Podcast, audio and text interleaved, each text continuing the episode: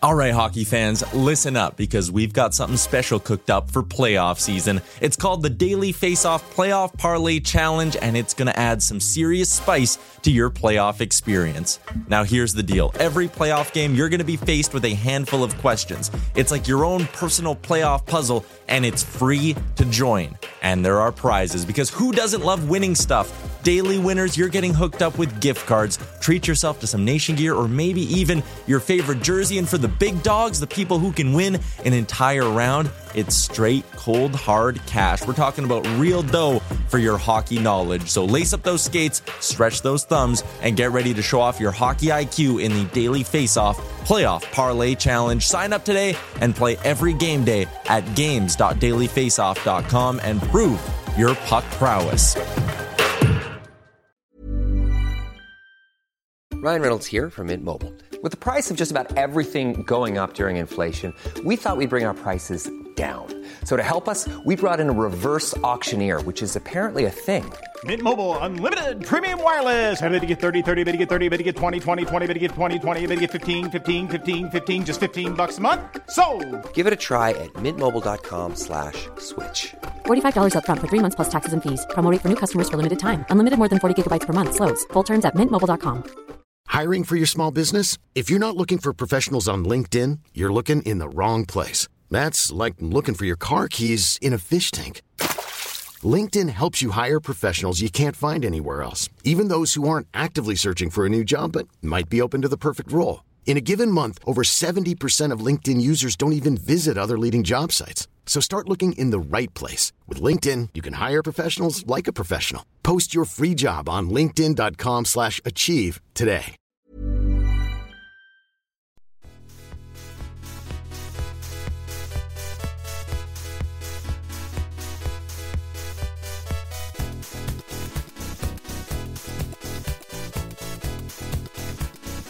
The Daily Face Off podcast comes courtesy of the Nation Network.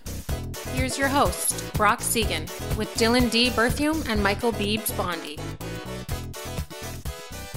Welcome, ladies and gentlemen, to season seven, episode 23 of the Daily Face Off podcast. I'm your host, Brock Seguin. With me, as always, we've got Dylan D. Berthiaume and Michael Beebs Bondy. D, how's it going, bud? Doing good, man. Happy to be here. Nowhere else in the world that I would rather be than right here, right now. On a Monday. Yeah, you got it.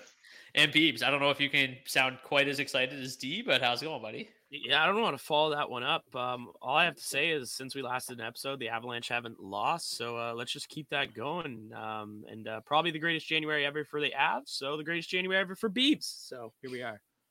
They've won what, like 18 in a row on home ice now?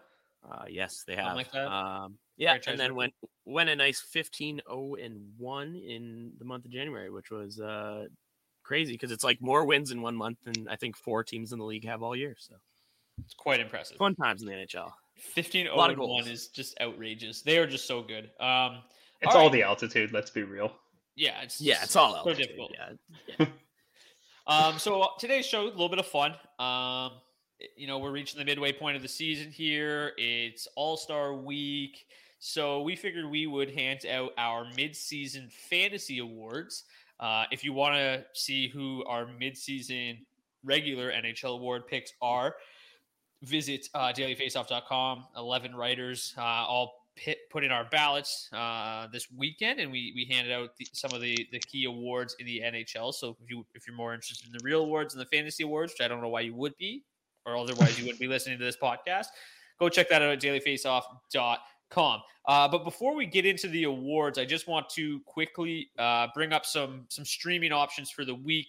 Get the fantasy, real fantasy stuff out of the way right off the hop. Um, you you know if you're m- more of a reader than a listener, you can go over to Daily Face Off and check this out as well. But uh, obviously, it's a bit of a weird week with the All Star break, and then you've got the Olympic break starting. And then they're rescheduling the COVID games. So some teams really don't play a whole lot of hockey during this fantasy week. So it's a really key week to try to uh, stream some players and and maybe drop some fringe guys that are on the rosters that aren't playing a lot. For example, um, the LA Kings, the New York Rangers, and San Jose Sharks each only have one game over this 13 or 14 game stretch or 14 day stretch, excuse me.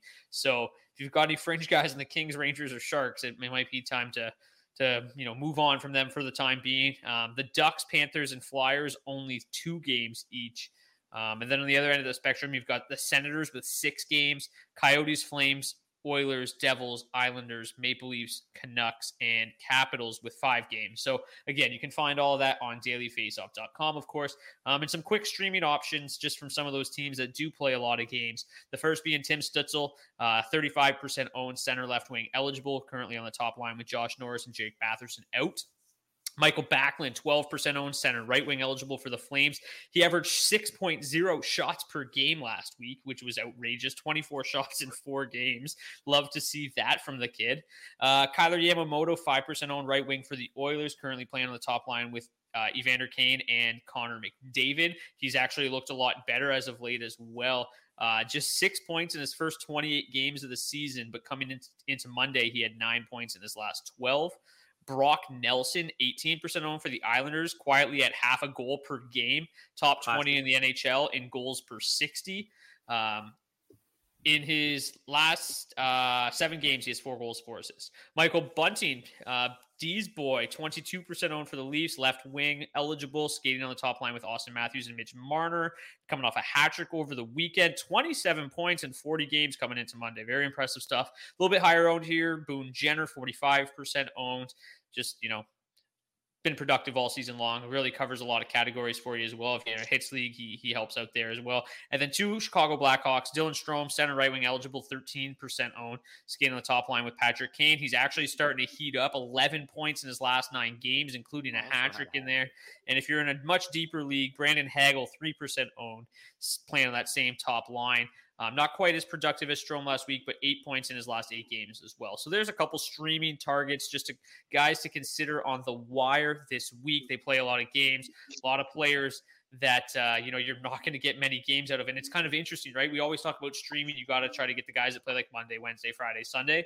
Um, because of the way it's just rescheduled games, the the schedule is really light. Like you don't really see more than seven seven games on any given night. So anybody you pick up, you can probably get in your lineup. Only tomorrow, Tuesday, is the only day that's got 10 plus games in this whole two week span. So, anybody you pick up, you should be able to play. So, there is a couple of streaming options for this two week long week 16 for fantasy hockey.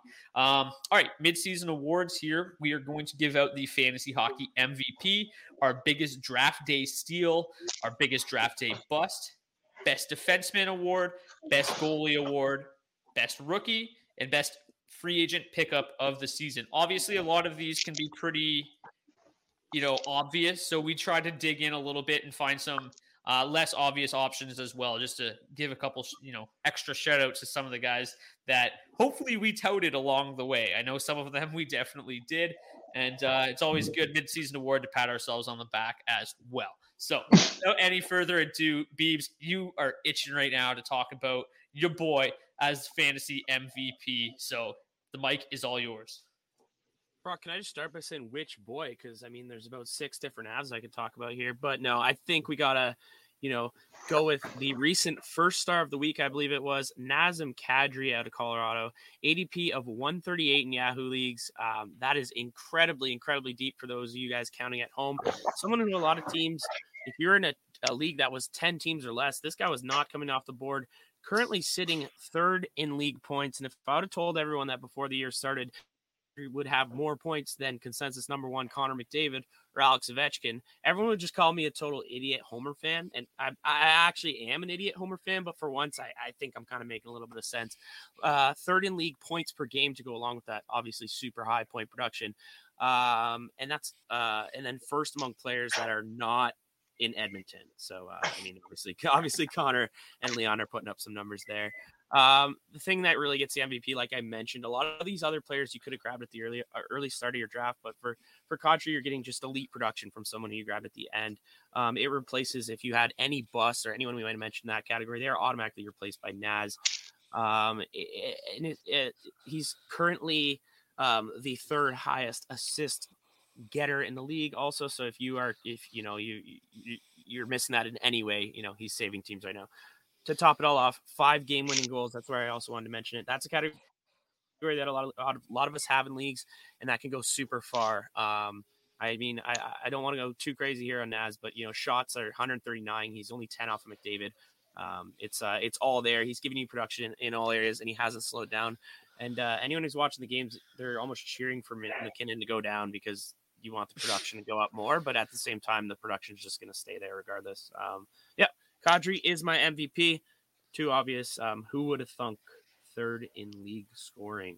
At I love how pre-show you said, "Can I go in on Nazem Kadri?" Then you also said, "I don't want to go in too hard on Nazem Kadri." But yeah, yeah no, I mean the season he's had is simply simply remarkable. Uh, I saw a, a, graph, which on Twitter, it's pretty much all graphs these days, but uh, it was basically like his points per game throughout you know each season, and it was pretty much just a steady baseline, right around like you know 0. 0.6, 0.7 points per game, and all of a sudden it just spiked up on his like tenth yeah. season, just outrageous. But uh, well, that's D, what it is sorry. Yeah, I was just gonna say, like we with hockey and any sports where it's a it's a long season, it, it's just like guys usually level out, but it's just crazy to see someone not level out. Um, but yeah, sorry, you go D, pop off like I did about Naz.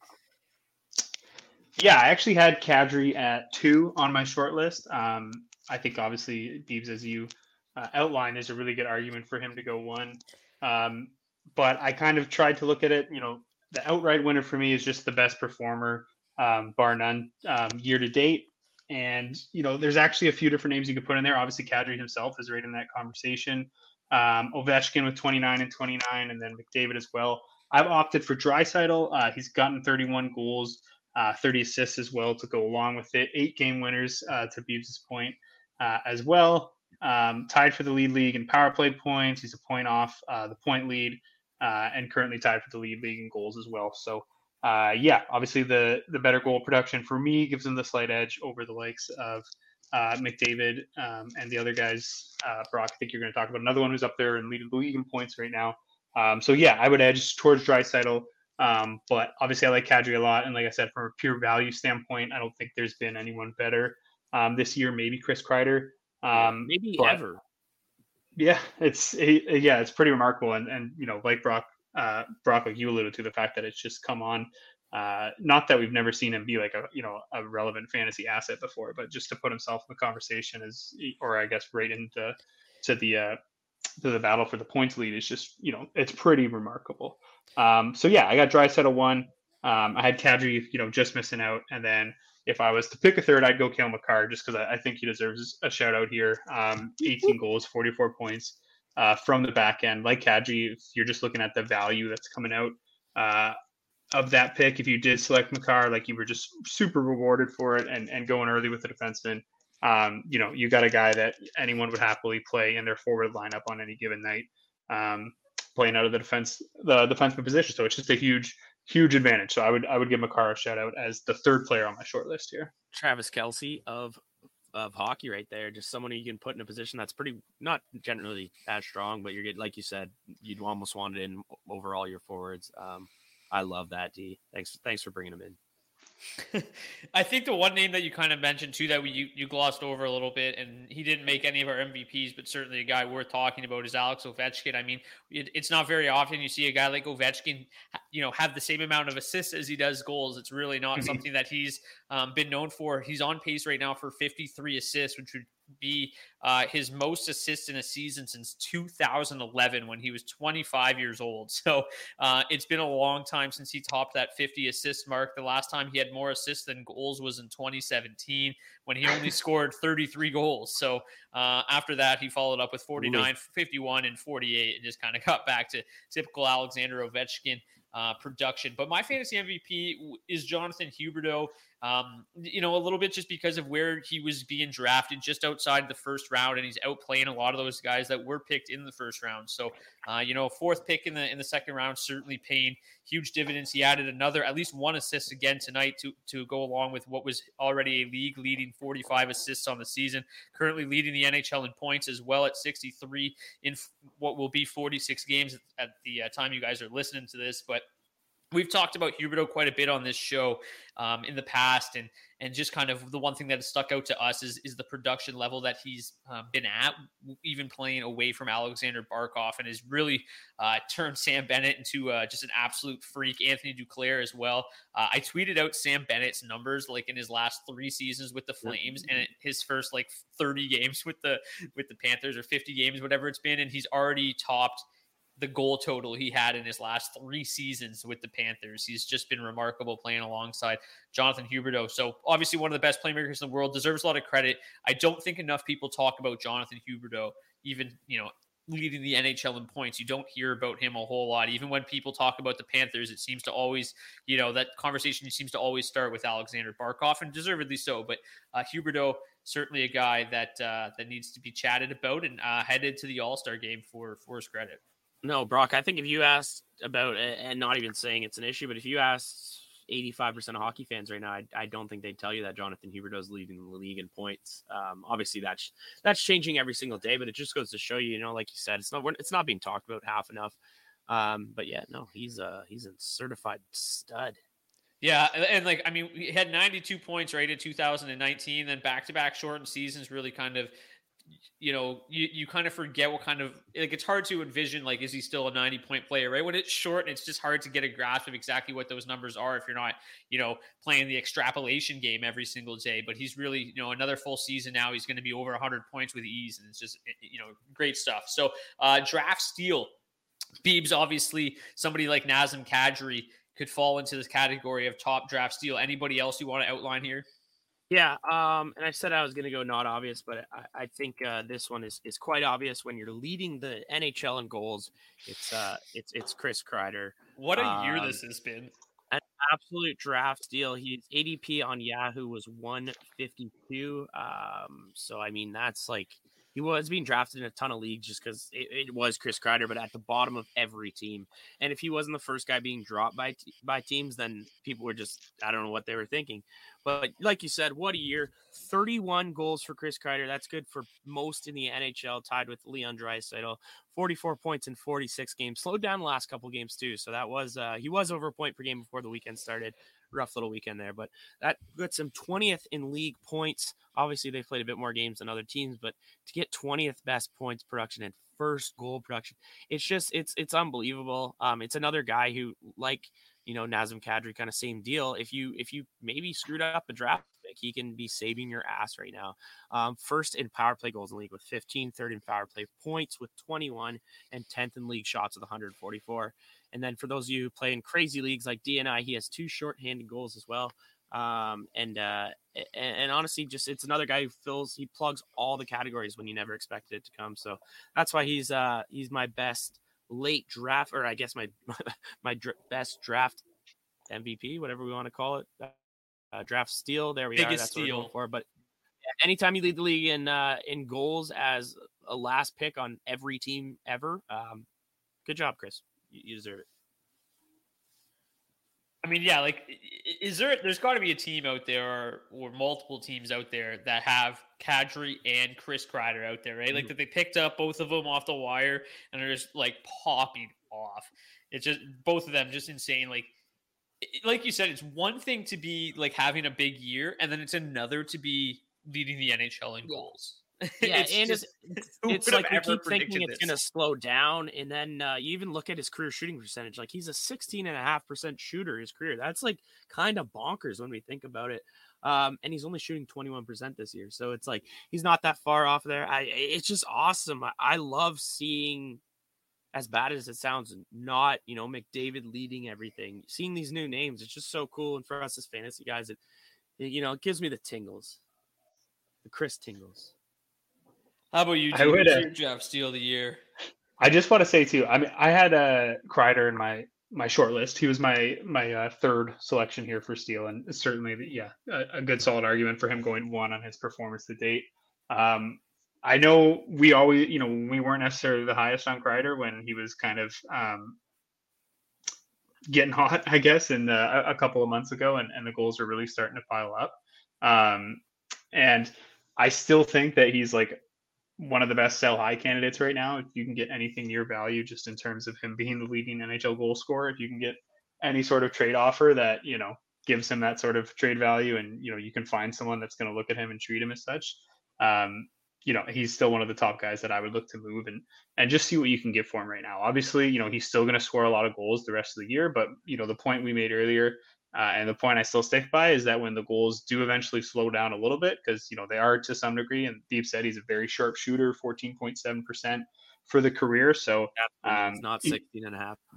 yeah, and yeah, yeah, no, and he's shooting, he's shooting the obviously a lot more than he ever has to, which is you know such a big part of it. But um, yeah, like I, I would everything that we've seen from every NHL player up until this season would say that shooting percentage has got to come down just a little bit, especially based off how much he's shooting the puck, right? Like it's just uh, too much volume there for the regression not to come back a little bit. And when he does cool off, and like I said, even if it's just a little bit, the biggest issue with Kreider is there's just nothing to fall back on in terms of assists. So, um, you know, he, has been unbelievable to this point. And like I said, I still think he's going to score a lot of goals and register a ton of shots uh, for the rest of the year moving forward. But for me, he's still one of the better sell high candidates, I think.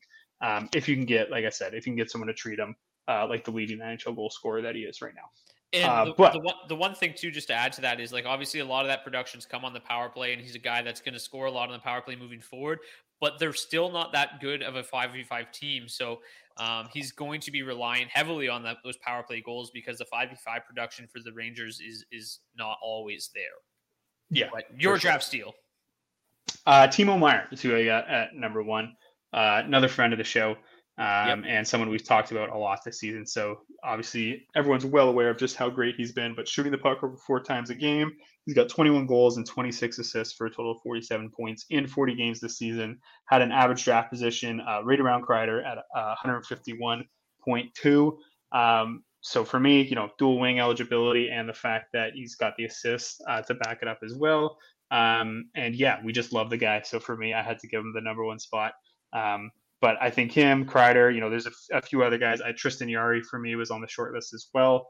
Um, probably a couple of uh, other goalies you could throw in there, but Yari for me has been arguably one of the best goalies in fantasy this season.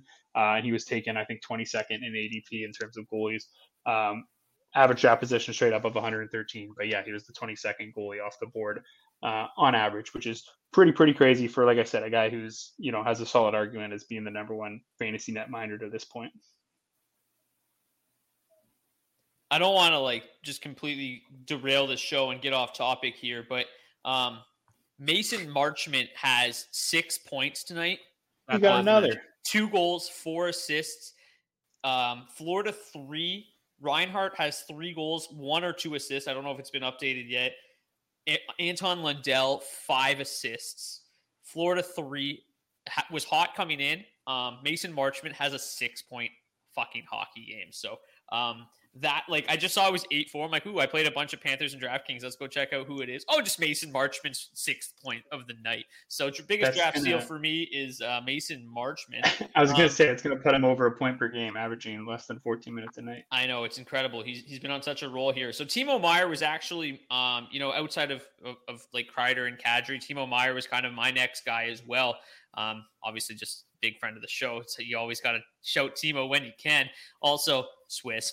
Um, but for yep. me, Markstrom is a guy that I talked about a lot in the preseason as being um, really undervalued in terms of where his ADP was, and he's returned incredible production thus far. The Flames have been, you know, much better, and that was part of the reason we talked about guys like Tkachuk and, and Johnny Gaudreau having better seasons this year. That's really come to fruition, and they've been much, much better. Uh, but Markstrom ADP of 134.6, he was the number 26th goalie off the board. So a, a fantasy number three in, in, in, you know, and he's graded as the number one fantasy goalie right now. 16 wins on the season, 215 goals against average, 924 save percentage, but he's won you probably at least a couple weeks on his own with his seven shutouts on the year. That's three clear of next highest in the NHL, which I believe is Jack Campbell and Ilya Sorokin, if I'm not mistaken. They both have Campbell four, for sure. Yeah. um, and Markstrom's at seven. So, you know, 26th goalie off the board, you know, as long as your draft went well, you could very likely have somebody like a Shesterkin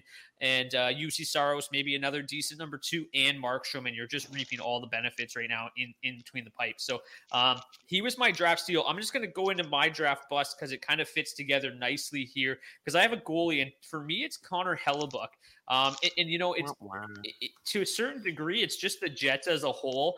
Um, I know Daily Faceoffs own Frank Seravalli and Mike McKenna. They did a, a little segment before the season, and they each liked the Jets to go very deep in the playoffs and potentially win the Stanley Cup this year. And they just did a recap of kind of their midseason grades on their, their preseason predictions, and they were like, "Well, we missed the mark on the Jets," and you know to their credit, a, a, lot of people were expecting much better things um, out of the Jets this season. It just really hasn't worked. I mean, we've seen big seasons out of Kyle Connor, Pierre Luc Dubois. Um, you know, Mark Scheifele's been disappointing, but you know there has been some some some nice performances in there. But for Hellebuyck, it's been um, pretty disappointing, and a lot of that has really come as of late. But on the season, he has just as many losses as he does wins in regulation. Um, on the season, though, he's got 20 losses, 14 wins in total. Um, 293 goals against average, 909 save percentage. So just not anywhere close to what you were expecting when you drafted Connor Hellebuyck as the number four goalie off of the board. Um, 25th overall, ahead, right behind him, Igor Shesterkin, Frederik Andersen, Juuse Saros. So oh. three of the best goalies in the entire NHL this season going one, two, three, right behind Hellebuyck, who's really disappointed. Um, as I mentioned, 20 losses already on the year. Yeah, um, that's that's a spot too where a lot of people would have been taking him, thinking they could almost go with just two goalies, even if it's a, a league where a lot of people roll three goalies, just because of how often he starts his production. He could really, really be hurting teams right now, and in a position that you know it, it's tough to get a free agent uh, goalie out there. That's that's huge. Luckily this year, you know Frank Hughes has been there, Billy Husso has been there, so maybe there's some savings, but uh, like midway through. But if you're riding them, it's getting tough. I just want to point out really quickly too before we go to your draft bust here, Beebs. Um, so since Connor Hellebuyck led the NHL in wins in uh, 2018, had that sparkling 236 goals against average, 924 save percentage. In the four seasons since, or three and a half seasons since, just a 916 save percentage. So right around league average. It just has not been nearly good enough. You know, I think a lot of people viewed him as one of the best goalies in the world um, at that time. And since then, his production has slowly dropped. Obviously, um, 2020 was a little bit better, but the other three seasons really close to league average. And he's a guy that they, you know, they play 60, 70 times a season. So it's, uh, it doesn't, doesn't help the, the Winnipeg Jets when they're struggling. Yeah, absolutely. And uh, just sticking to the Canadian theme of Canadian bus, because this year, just Canadian hockey teams have been a letdown. Maple Leafs, realistically, and maybe the Flames. Uh, but I'm going to go with Brock Boeser out in Vancouver. And there's a couple guys you could pick on in Vancouver, but I want to pick on the one with the same name as my host. Um, and just because, yeah, I love ripping on Brocks. They all suck. I'm just kidding. But 11 wow. goals, 11 goals, 11 assists, good for 22 points in 38 games. Actually, when we were originally supposed to air, he uh, he didn't have a three point night like he did the other night. So that actually helped Brock's stats a little bit this year, which is pretty embarrassing to say considering he's putting up just over a half point per game. Drafted 66th overall in most yeah or in all Yahoo leagues. Um, that for most teams would have been their fourth or fifth overall pick, likely one of their first wingers off the board, and someone that they were expecting a ton of goal production for for or from. So they may have, you know, kind of let that go later on in the draft. Um, he's at again at the time of writing before the three point night, he was tied with Ross Colton, Lars Eller, Colton Sissons, Gustav Forsling, and Oliver Shillington for points. That is not good. It was good for 198th best score in the league. I don't even want that shit on my roster. um, for a guy who's goal driven, he's given us nothing. Um, considering Jason Robertson was taken after him, Anze Kopitar, Joe Pavelski, Tarasenko, Rust, Malkin obviously was injured, but it just the list goes on and on. I could sit here and name 197 names. Um, Brock Boeser, you are my letdown.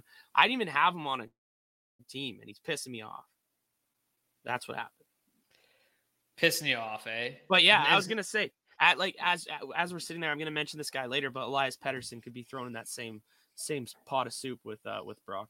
Um, yeah, he's coming Yeah, on at least. yeah.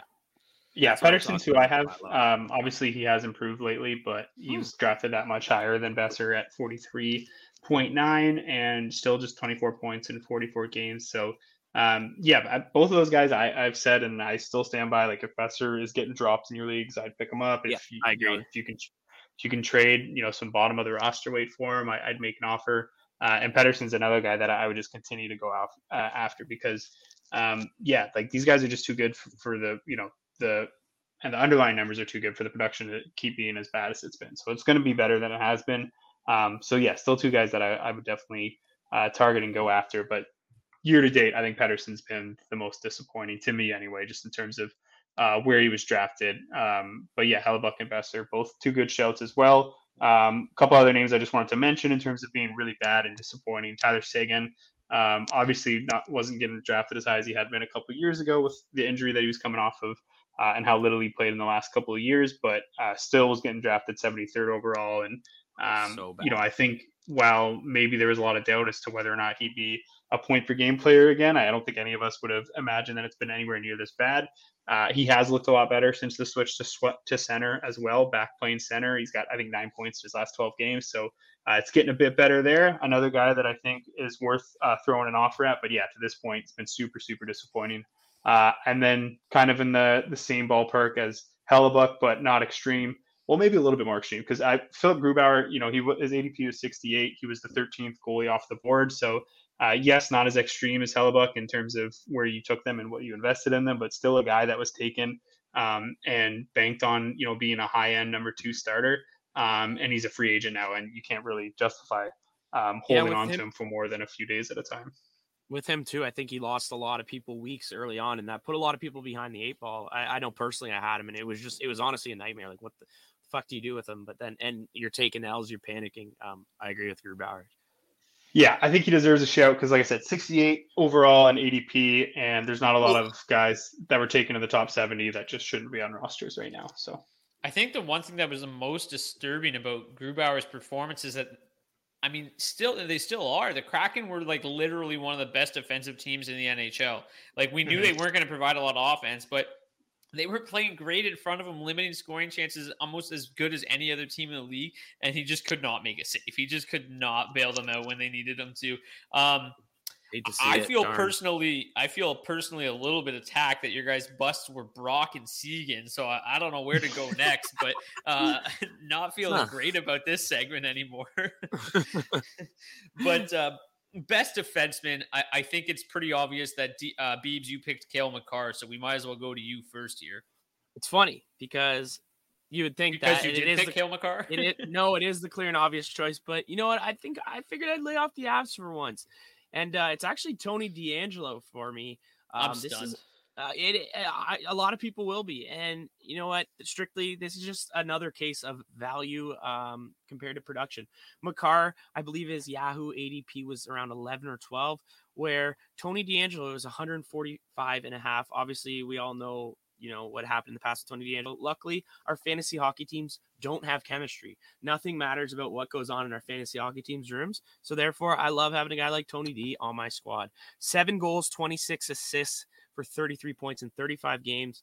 Originally, when I wrote this, he was over a point per game, but he had a little rough weekend. He's currently plus 12, 14 power play points, and is sixth in D points per game. Um, that means when 82 games is complete, Tony D would end up sixth in league defensive scoring. And for someone that at 145, that's a free agent pickup. Um, that's absolutely elite production. It's almost up there with with Kadri as far as how much of a step forward he takes and how how much he, uh, you just get a D1 out of a guy who you weren't expecting um, at all. He's uh, oh, he's he's clearly locked in on that power play. Um, he's kept it quiet in the media this year. You know, he's gonna. It looks like he's gonna play the full year. It's a guy who, uh, you know, as far as fantasy goes, it sounds odd, but you could have maybe seen it coming. He was Adam Fox before Adam Fox was Adam Fox. Um, and then things happen, and now now he's in Carolina, and uh, it seems to be clicking. Anyone who got this guy is going to be very happy, and they don't really have to worry about defensemen this year because um, you probably have a better one that you drafted anyways. And yeah, they uh, th- we like I said, we wrote up our midseason um, awards for actual awards, and I had Tony DeAngelo in there as uh, one of my comeback players of the year. And I think the one thing that's just important for him is he's he seems to be um, you know not making any waves in Carolina. They seem to be quite happy with him, which um, you know I guess good for him there. And he he's he's been really good. I got him in a couple of my leagues, and it's just you got him so late, and he he provided he's provided a lot. And we talked about him at the start of the season. As long as he can, you know, stay out of the headlines and uh, and on the ice, he was going to be on that top power play unit, and that's where he's been almost the entire season. And he's kind of slid in there with the Dougie Hamilton like production and a guy that was going super super late. Okay, so I might have jumped it there. Thinking that you were going to talk about Cale Makar, but D, you were almost picking Cale as your MVP, so he must be your best defenseman. He is, yeah. I didn't uh, put any stock in ADP for this one. Um, just because you know we called it best D-men. So I was looking for just overall who have been the best defensemen so far this year. So um, pretty cut and dry for this one. Yeah, it's it's Makar for me. Like you said, Rocky almost or he made it onto my short list for fantasy MVP. So uh, yeah, obviously he's the guy I think has been uh, the most productive on the blue line this year, and he's to me the the most valuable. And you know that, that's why he was drafted as high as he was. Uh, Josi for me is a, a really close second. Um, you know, he's scoring a ton of goals himself, and I think only a couple points or might even be even with uh, points with, with Makar. Um, but yeah, the five goal difference is still uh, enough for me to have Makar over him. Uh, I do appreciate the fact that Josi's obviously returning more value with where he was drafted. But again, best defenseman for me year to date, it's been Makar Josi. Uh, and then I think Adam Fox deserves uh, a little bit of love here as well. Again, another guy that uh, was drafted very, very early. Um, but there's a lot of value in taking a guy that high and him returning, you know, if not exceeding that, that the value that you uh, hoped you would be getting out of him in that spot. So I got Makar, Josi, and Fox. Yeah, we, uh, Josi. Go ahead. I was gonna say, do we think that Makar is a top five pick next year, realistically? Like, like um, in drafts. I just don't know if I could. I, just don't know if I'd ever take a defenseman. I know like that. It, would be hard for me to pull the trigger there at five. But like, I mean, if somebody did it, I like I wouldn't I wouldn't scoff yeah. at it. I wouldn't think like I think he'll be like um like I think he'll be around where Carlson and Burns were for a few years, yeah, where maybe 10, a little 10, bit 11. better. Yeah. Like he was already, like I said, yeah, he was already going super high. Like I think he can creep into the top ten, and you could probably make an argument. Um, but the other thing is, there's a few guys that are are, are pretty close to Makar's production this season. Yeah, right? Exactly, Again, Makar's been far and away the best, but I think when those few years when Carlson and Burns were getting drafted super, super early and probably right around Just where again, probably right around where Makar was, but they, there was a, a, bit of a more step down in terms of production. Like Carlson and, and Burns, those guys were like 20, 25 points clear of anyone else at that point. No, it's just the goals be... though. That's where I'm thinking, just because it's like forward level goals. That's kind of where we've never seen it. Like he's on pace for almost 40 now, which is just like yeah. I think he's gonna be a little bit higher than it was this year for sure. So yeah, I think he was 13th this year. Yeah like I, I, wouldn't take him top five because I know I could get uh I could oh, get oh, yeah. my I'm not doing it. Best defenseman, 60th overall. Roman Josi, he was my number 11 defenseman off the board. Roman Josi is a guy that I still had in my top five. I know you know industry wide he was um, much lower um, in the list, closer to the 11th where he was ended up being drafted and. Uh, I, you know, obviously the the Predators have been pretty surprising this season. Uh, Matt Duchene's been terrific. Filip Forsberg's been outstanding, and uh, Roman Josi, you know, on pace for 25 goals. He's got 13 goals, 43 points in 43 games, point per game, and as I mentioned, uh, borderline number two defenseman off the board this season, um, going behind guys like Charlie McAvoy. Um, Quinn Hughes, and he's uh, he's you know drastically outproduced them to this point. So, you know, still top five fantasy D man. Everyone was sleeping on him, and uh, he, he's returned incredible production. Um, all right, best goalies. You know, this is this has been a season for goalies, right? I mean, we, we talked about Hellebuyck being you know disappointing, but for the most part, the guys towards the top of the draft board have returned pretty good value. Um, you know, Robin Lehner, he's had some, his up and downs, but you know, you got Vasilevskiy, you got Igor Shesterkin, Freddie Andersen. Those were three of the top six off the board, and they've all been outstanding. Uh, Ilya Sorokin, Juuse Saros, Jack Campbell were the next couple guys off the board as well. They've all been outstanding. There hasn't been too many of those guys that have had bad years, and some of them are having career years. Um, I've talked about Igor Shesterkin a bunch. For me, he's my number one, but you could make an argument really for any of these guys. Um, you know, Freddie Vasilevskiy still is, is, still there, depending on whether or not you put draft stock into it. So Shesterkin was mine. I just think that he's been the best goalie. Like to me, he was my Hart Trophy pick uh, when we did the the regular season picks at dailyfaceoff.com because I just don't think there's anybody more important to their team than Igor Shesterkin right now. The the Rangers are one of the worst defensive teams in the NHL, and he's like leading the NHL in save percentage or second in the NHL in save percentage. So with, those two things don't normally go hand in hand. He's just been that good. So Igor Shesterkin uh, was drafted kind of right around where he's you know sitting right in terms of fantasy value right now, but uh, you know he's been every bit as good as advertised and really somebody that I think can continue to, you know, potentially next year we could be talking about somebody maybe fighting with Andrei Vasilevskiy to be the top goalie off the board, which is an argument that we have not had to have for years. Five. Like it's always Andrei Vasilevskiy's clear number one. Who's two, three, four, five, and Vasilevskiy and Shesterkin are going to be getting to that same uh, that same point here soon. As long as the Rangers can get a little better defensively, hopefully. Yeah, I mean they're not the Lightning though, are they? No, that, that's what I mean. Like they have to definitely improve before the conversation can be legitimate. But he, he's without he almost makes up for it. He's creeping closer. He's creeping yeah. closer.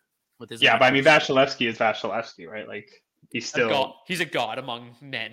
Yeah, exactly. Right. He's still one of the best players in the league. I, honestly, yeah, I have Igor as well, but I mean we're I, we're looking at track record and then also the fact that one of them plays for a three-time Stanley Cup champ. But if you had the gall to take Shesterkin where he was getting drafted this year, then you know, absolutely hats off to you because I couldn't bring myself to do it. Like the Rangers didn't even make the playoffs last year.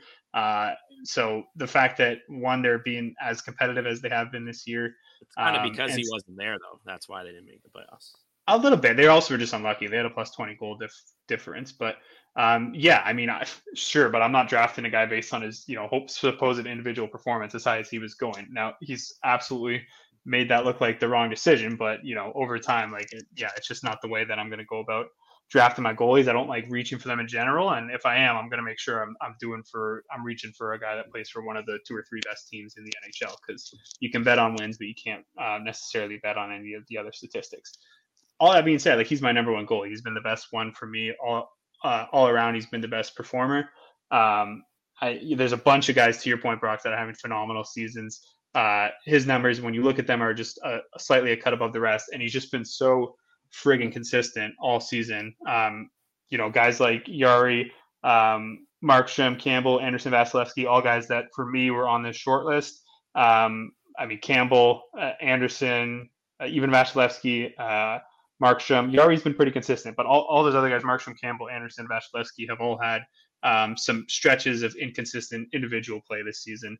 Um, and yeah, that just has not happened with Igor. He's got 28 appearances. He's had uh, save percentage below 900 in just six of those appearances, which is just insane. I mean, Markstrom's a shutout machine, but he's also getting lit up every other game.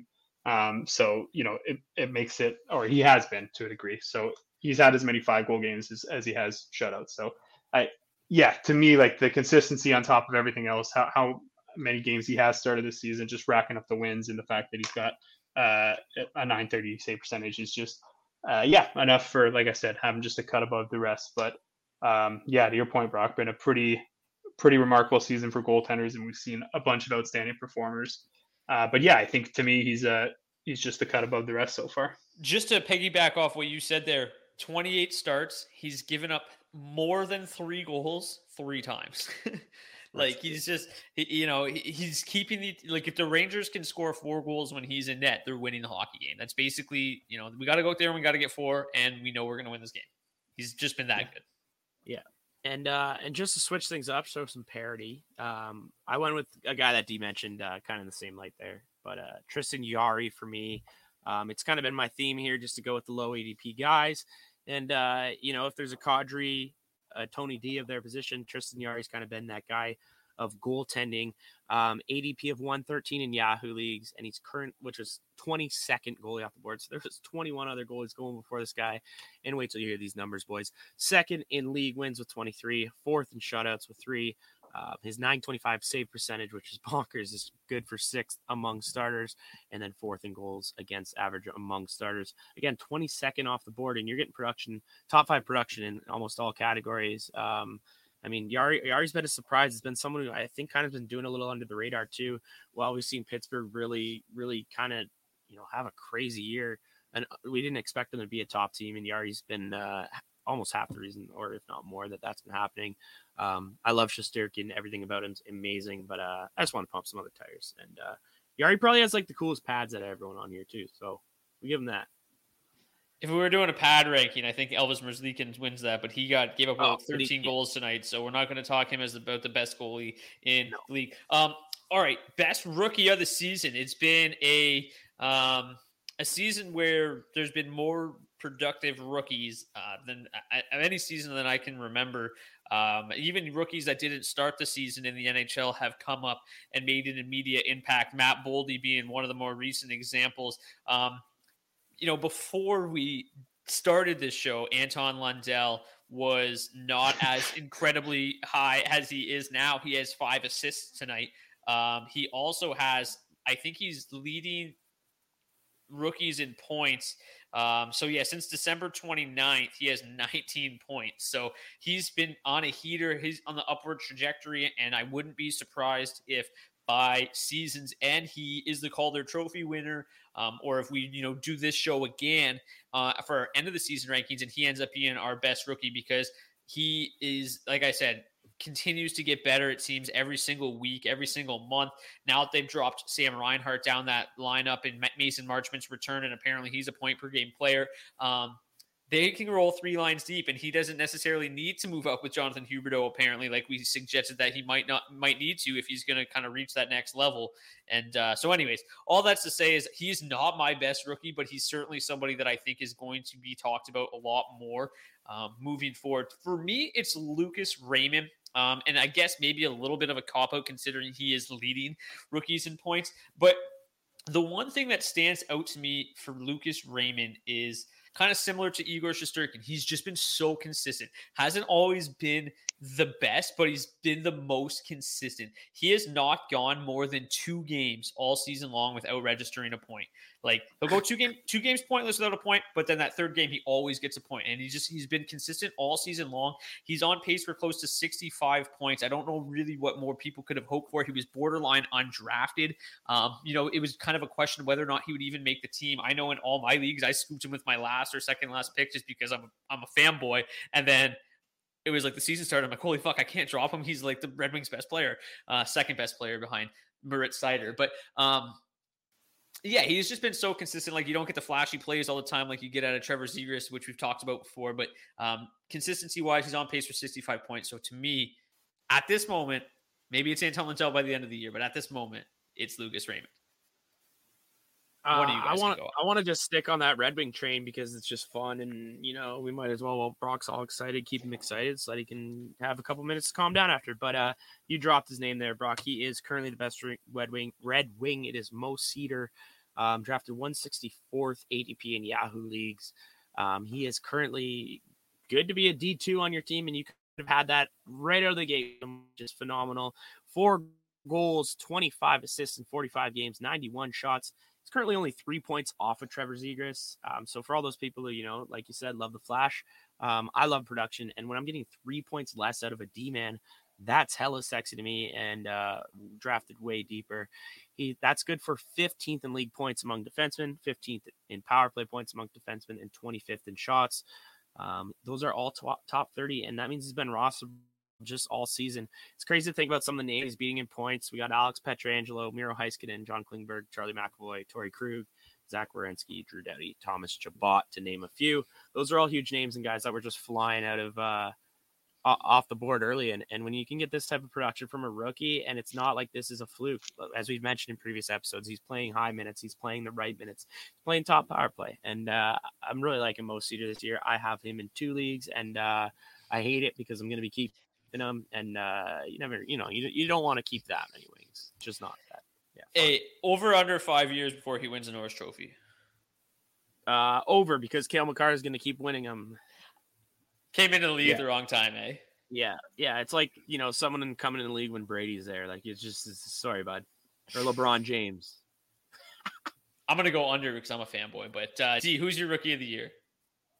Uh, I agree with you, Brock, and I both you guys. Uh, I'm right with both of you. I had Raymond, uh, Raymond at number one, and then on my little short list here, I did have Seider uh, at number two, two A, two B with Zegras there.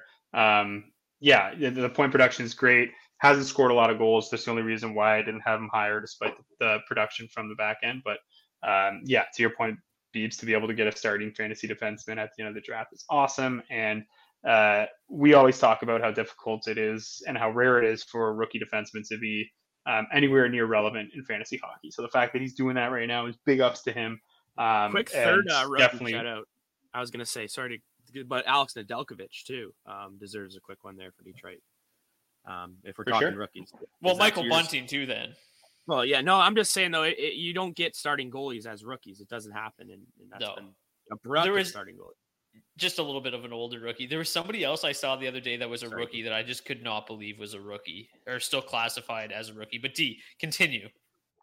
Uh, no, I, yeah, no, I had Seider at two, um, and then right behind him, like I said, kind of like a two B thing. I had I had Zegras. Uh, we haven't mentioned him, so he deserves a shout out. Uh, but yeah, to to your point, Brock Raymond has just been that much more consistent. Um, where Zegras is tailed off a bit of late, uh, or you know, he's just seen a little bit more prone to the cold stretch, which is what you would expect from you know a 19 year old um, rookie. But You need Sonny Or Milano 18? back. Uh, Zegras is 19, 20, 20, 20 year old rookie. college for a bit. Yeah, Yeah. Either so, but right now this is he, uh, sorry, just three points his last seven games, and then similarly had a cold stretch uh, to start the year too. So He just- overall, I agree, Raymond. We did the show a week ago. Maybe I say Zegras, but I keep saying it when when he's not with He Sonny Michigan. Milano, he's not the same guy. Yeah, he's so flashy. He's gonna win rookie of the year because it's I I uh, I just hate it. Like they they almost like disregard the other rookies just because he does so much flash. Where it's like there's other sick rookies. Like the Michigan's awesome, but like D said, three points in seven games. Let's talk about the boys putting up actual production if John Tortorella voted on rookie of the year, do you think Zegras would get a vote? for sure. Yeah, I towards kind of like backtracked, and he said that like Canadian media like took it way too far, which is like I got. Yeah, I mean, Yeah. why wouldn't we? All right. The last one, the best free agent pickup. D, we'll go to you first here because last year you were the free agent pickup king, Joe Pavelski. Who is your Joe Pavelski? This is going to be called the Joe Pavelski Memorial Award, except not Joey memorial P. because still with us. But um, the Joe Pavelski Award. Who's taking it home for you? I just want to say real quick too. I did just trade for Joe Pavelski in that keeper league, so I got him back. home. It cost me um, Taylor Hall and Torey Krug, um, but I needed to free up the roster spot, and I have Not four very much. defensemen better than Krug, so and I And it- couldn't keep either of them. So and I'm looking to Pavelski bulk up for this season. Pavelski's just he's the captain of that team, man. He's Yeah, I'd captain rather have America. Joey P. Yeah. Yeah. He belongs Exactly. there. Exactly. But yeah, I wasn't going to keep either Kruger Hall, and uh, Joey P frees up the roster spot that I needed for Big Dougie coming off the IR. Hopefully, any moment. What, what's going on with Dougie? Brock, I heard he's traveling with the team, and now he, he's Yeah, still not he- getting on the app. What's going on? Yeah, he's skating. Um, he he he appears close, but um, like obviously wasn't ready tonight. I think basically with the All Star break looming, they're kind of just playing it safe with them. and I would just I'd expect him to be back just right after the All Star break. I think that they they play again tomorrow against the Leafs, so if he's not back tomorrow, then obviously he's not coming back till after the All Star break. But I think there's no real point to rush him back tomorrow. I mean, if you're playing Akira Schmid tonight, you might as well just give Dougie one more night off. Sure, sure. But I mean, Hey, it's Gi- working. give give Schmid credit. He's beating the Yeah. Leafs four two right now. I don't understand Yeah. this this Maple Leafs team at all. But Uh, but I did, um, I, I did give myself the in that league anyway the the best free agent pickup two years running because for me it's Nazem Kadri. I know, like we said, he could have been used in the steal area before. He was only drafted uh, in eight percent of leagues, uh, and I myself picked him up off free agents. So to me, he's the best free agent pickup uh, this season. Uh, and yeah, he was definitely even after the hot start he had.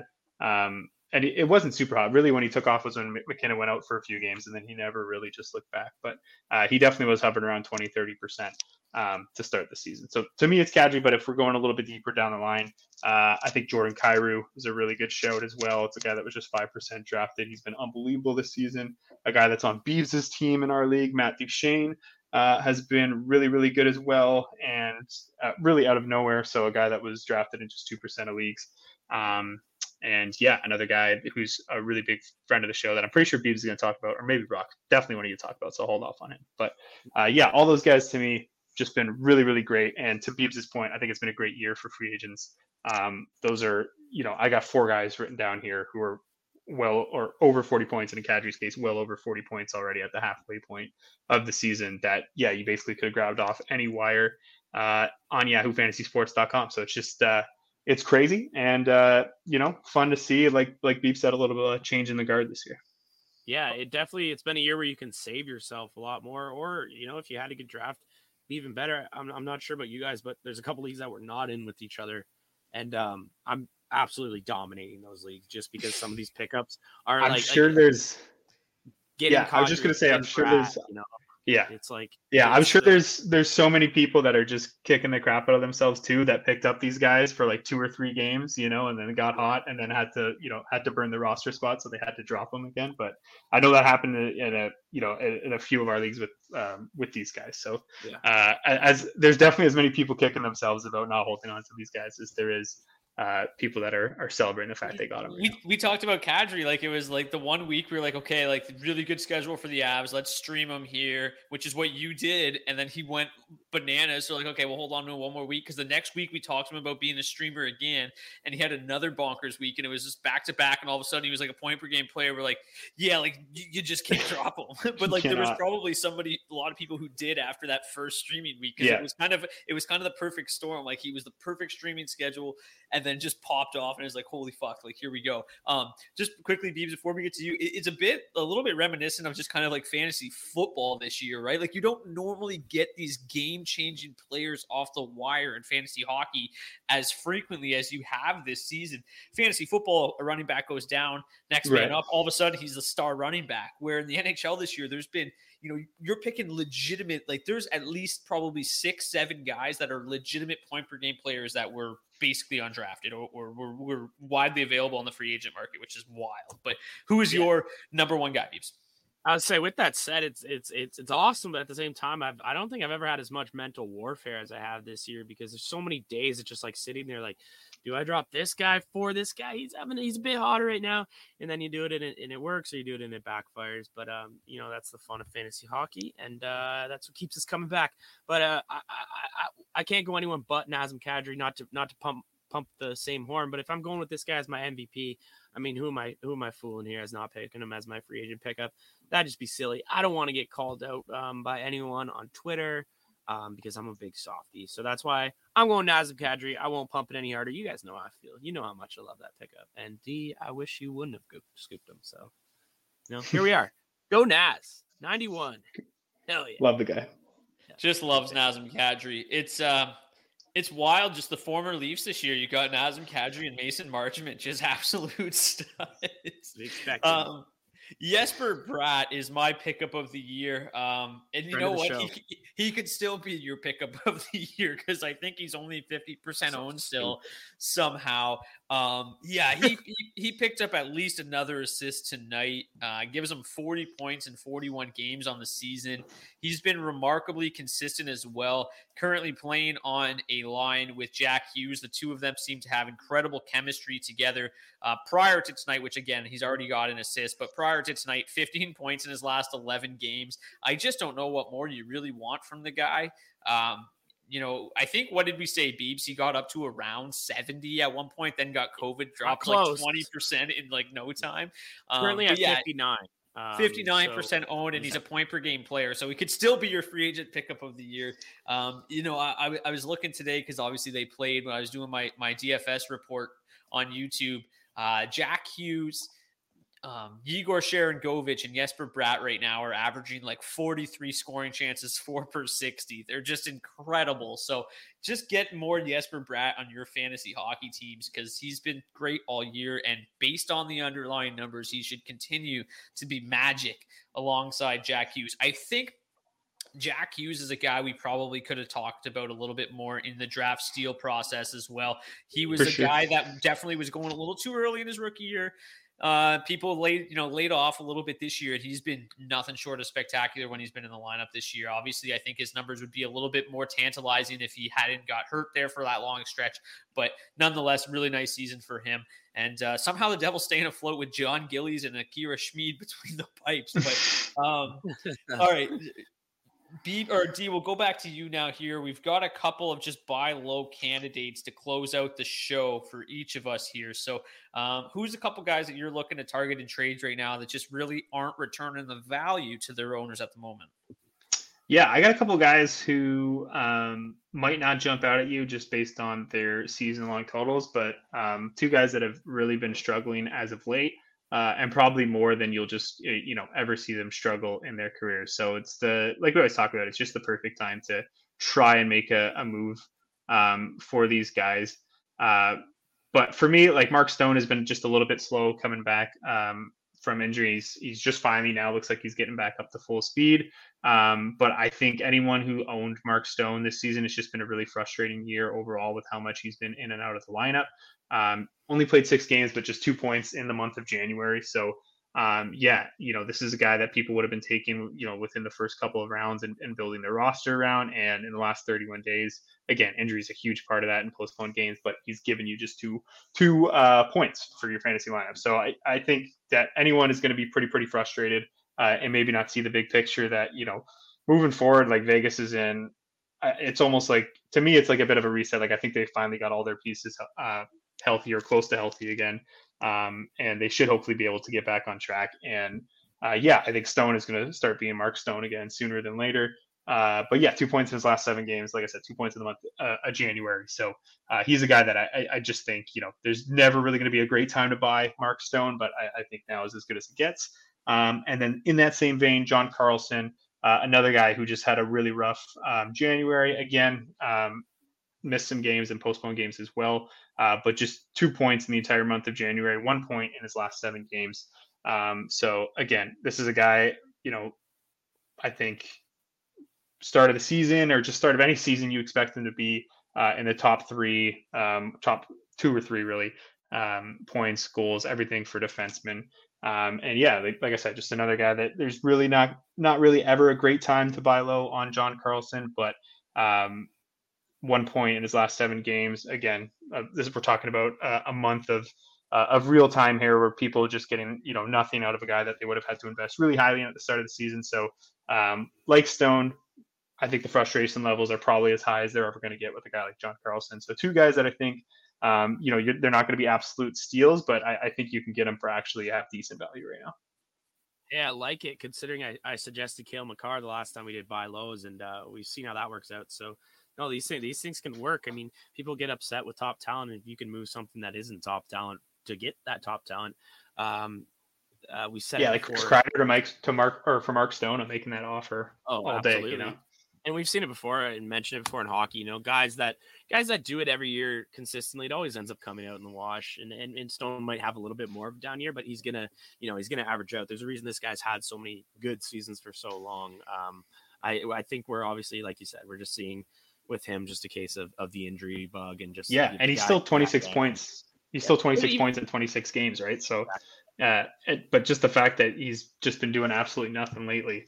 Um, I, like, like I said, can, I think the yeah, I was gonna say like Brock's boy Jesper Bratt um, for Stone. If someone's willing to do that, like do that in a fucking heartbeat. We love Bratt. Yeah. I don't know if Brock would agree, but personally, I would just I like you know just the security blanket of Mark Stone a lot more than yeah, I, I, think that you could put them up there right around the same. Like they're they're probably gonna. I think that Stone would most likely be a little bit more consistent moving forward. Um, I think it's pretty obvious based on Bratt's um, point totals in the year that are his own percentage. You know, nobody really seems to trust Jesper Bratt quite as much as uh, Mark Stone. I, I think to a lesser degree too. Sorry, Beeps. I know you were getting ready to go here, but I just uh, to piggyback off Mark Stone a little bit. It, Max Pacioretty probably two.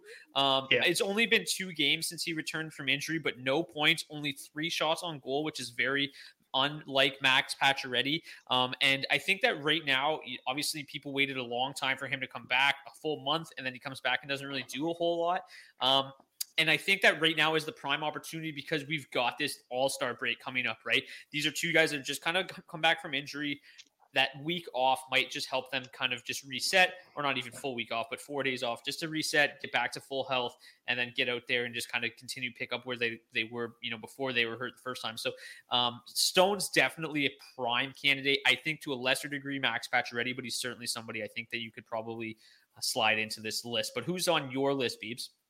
Uh, yeah, so I, I, got two here, but but first off, um, I brought this guy down earlier in the show, so I'm gonna I'm gonna bring it right back up. But it's Elias Pettersson. Uh, D mentioned it, just been a complete letdown this year. 11 goals, 13 assists in 44 games, but he's got five goals, two assists in his last seven, which actually might hurt his you know buying low status.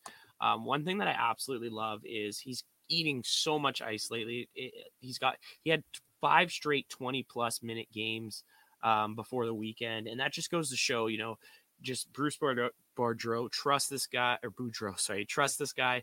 When you have a new coach and you're seeing production in minutes like this, um, it's it's a good sign. And a lot of people are going to be super pissed at Elias. And he's kind of fucked them over in drafts, and rightfully so. Um, and that's those are the people you want to pick on. And don't be afraid to remind those people, like, hey, you know what, you drafted him early. Um, that must really suck, dude. Hey, here's the deal for you. Boom.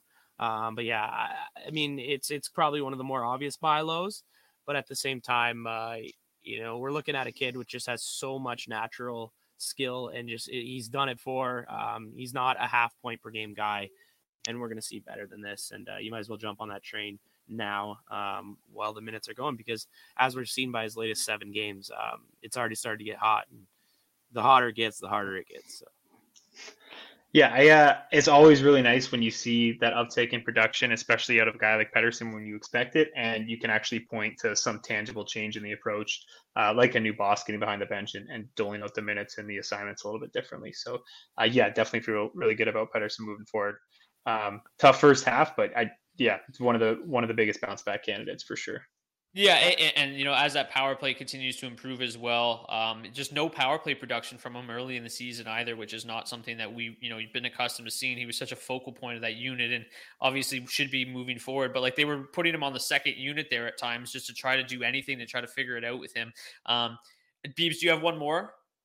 Um, I had one, but he is. It, it's it's kind of it's, it's an odd one. It's just Cam Atkinson. I just wanted to shout him out. He's not necessarily a buy low as much as he's just kind of buy as much as he at. just plays for the Flyers. Yeah, and it's more the fact that he is the number one shooter on that team. He's currently 11th in league shots. Um, you know, he, he's he's got 35 points in 44 games. So I think for the rest of the year, this guy's going to put up almost a point per game production. It's just the way he's been playing lately, the amount of minutes he's getting on the ice, the amount of shots we're seeing five, six shots nightly from this guy. It's absolutely bonkers to see. And uh, as this team kind of it kind of looks like you know he's the one in piece that's staying there, actually doing shit. Um, I, I, I like you know really attacking someone who who likes to read news articles about 12 straight losses for Philly and that because the, that's where you can pick off guys like Atkinson. Um, it seems like you know it, that team's going to make some deals going forward. Claude Giroux's out the door, basically one foot already. Um, you know that just means even more ice for a guy who's, who's getting consistently 20 plus a night. So um, if you can trade someone for Atkinson, who's at the bottom of your roster, or even someone, uh, someone who started off hot. Um, I think this guy's in for a big second half here. Um, it's just you know we love shots, we love minutes on ice, and uh, got to mention it. He's quietly had a really productive year. He really has. He's been. Yeah, he uh, has. I talk about him on, you know, from DFS perspective quite a bit, just because like playing with Claude Giroux, those two are really the only two that have been able to do anything for the Flyers this season.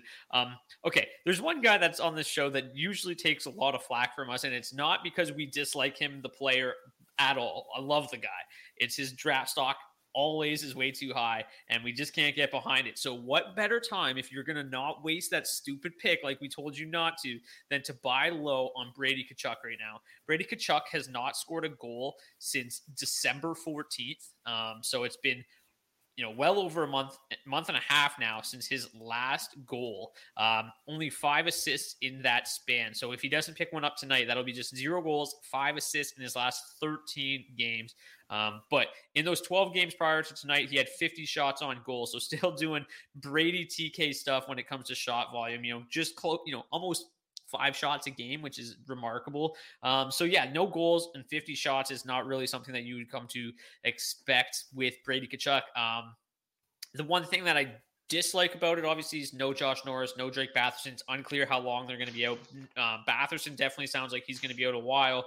Um, Norris could be long term, so that hurts. But Tim Stützle uh, and and um, Tkachuk seem to be okay together, so we'll see if that continues. So I just don't think like there's really his value's never going to get lower, especially with Norris and Batherson out. I like buying low on Brady TK. And then just another quick goalie shout out here. Um, I think Jack Campbell, obviously, he was lights out for the first you know three months of the season he's really fallen on hard times uh, especially you know tonight as well another rough night got pulled in the first period he has been on an absolutely brutal stretch but peter mrazek's been solid um, in you know small doses, but I still don't think the Leafs believe that Peter Mrazek is that guy that's going to take them to the promised lands. I think he was always kind of supposed to be the backup or at least just a, a, a 1B scenario to Jack Campbell. And Campbell was so good in the early portion of the season. I, you know, they're definitely going to want to get him going. So I don't think starts are really going to be an issue for Jack Campbell moving forward.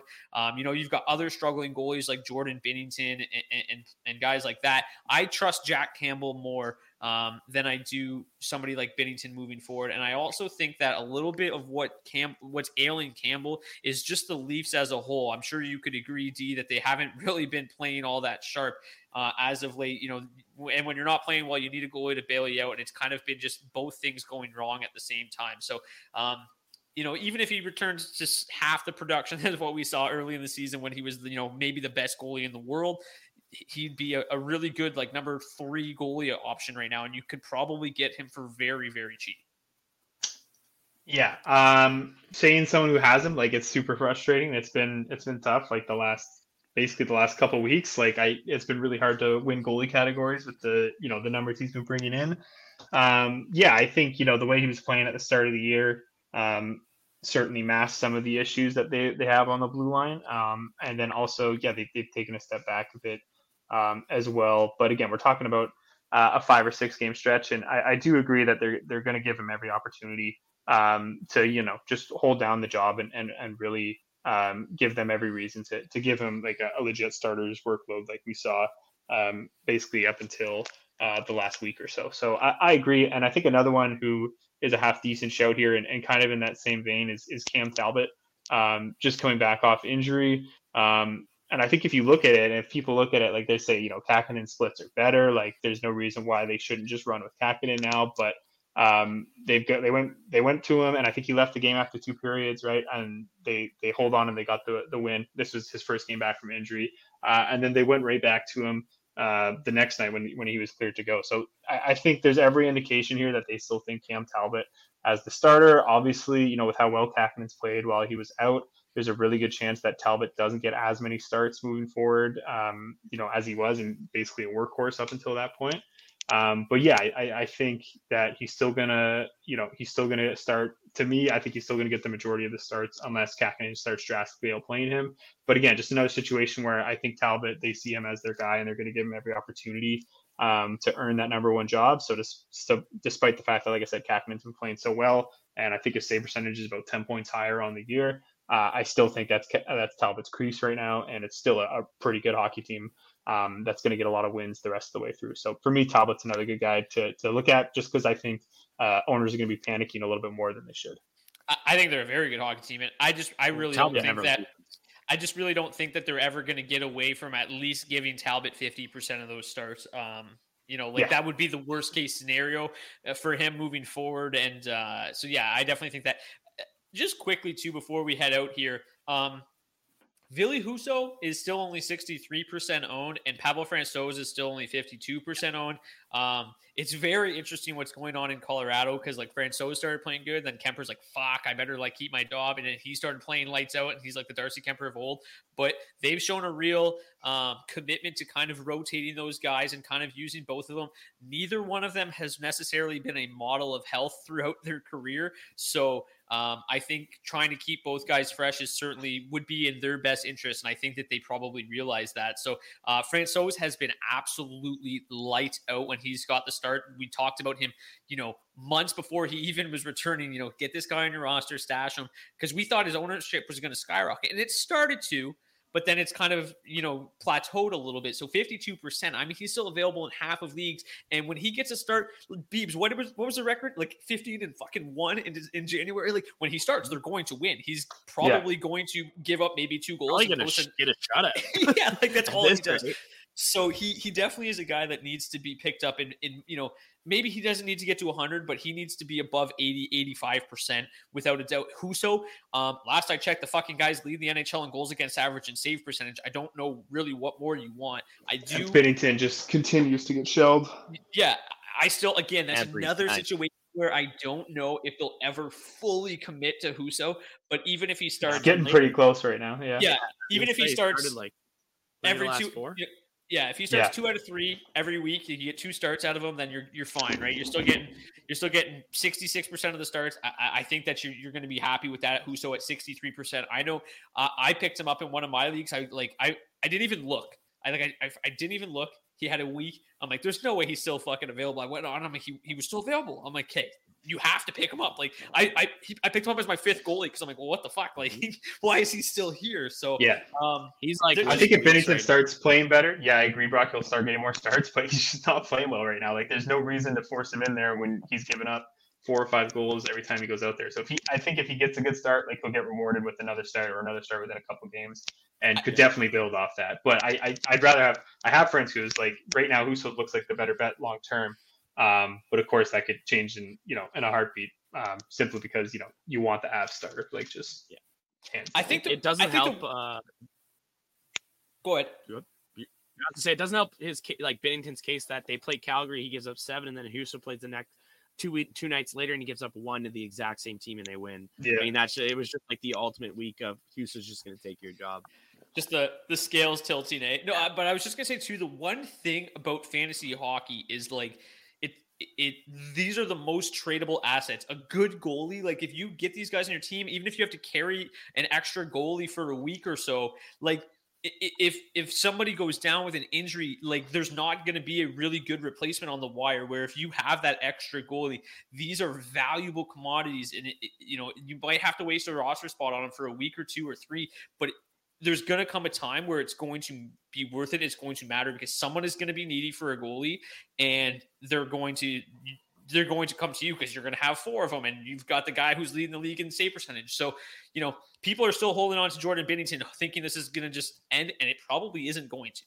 So pick up Husso, trade him to the Binnington guy in three weeks when he realizes he fucked up and didn't pick up pick up Husso at the time. so, um, anyways, that's going to do it for today's edition of the DFO podcast. Um, unclear what the schedule is going to look like moving forward here with the All Star break and kind of uh, a weird week. So we'll keep you guys posted on Twitter. We, you know, again, apologies for not being able to record one last week. Hopefully, this Monday episode kind of bridges the gap. I think it's a good opportunity for us to preview this this kind of weird week as well. So if we end up doing another one, we'll let you know on Twitter. If not, expect us back in a couple weeks time or next week, same you know regular time Thursday. So um, you know keep it locked at DFO Podcast on Twitter. Thank you guys so much for tuning in. As always, I'm your host Brock Seguin. We got Dylan D. Berthy, Michael D. Spondy. We'll see you guys back here when we see you. Just like to remind you all, our butts for Brock and Seguin. Peace broken down, so I walk the line. I drop my wounds and I ain't down. I'm out of money, I'm out of time. I fly low like a broken arrow. The time slows and my vision narrows. I'm out of money, I'm out of time. Sing your hearts out, sing it loud. Make me happy,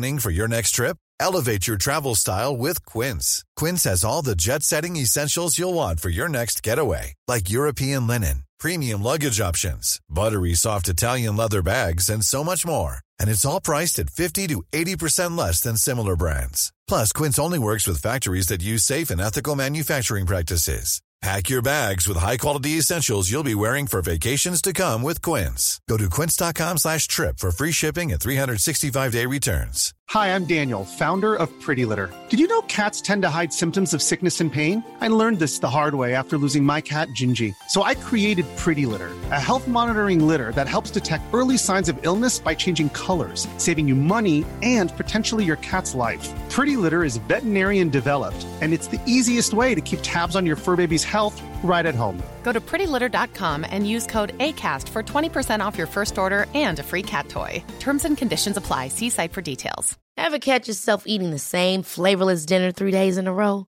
Dreaming of something better? Well, HelloFresh is your guilt free dream come true, baby. It's me, Keke Palmer. Let's wake up those taste buds with hot, juicy pecan crusted chicken or garlic butter shrimp scampi. Mm. Hello Fresh. Stop dreaming of all the delicious possibilities and dig in at HelloFresh.com. Let's get this dinner party started. When it comes to your finances, you think you've done it all. You've saved, you've researched, and you've invested all that you can.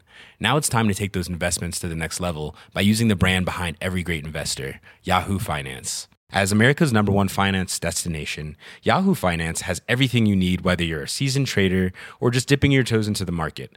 Join the millions of investors who trust Yahoo Finance to guide them on their financial journey. For comprehensive financial news and analysis, visit yahoofinance.com, the number one financial destination, yahoofinance.com.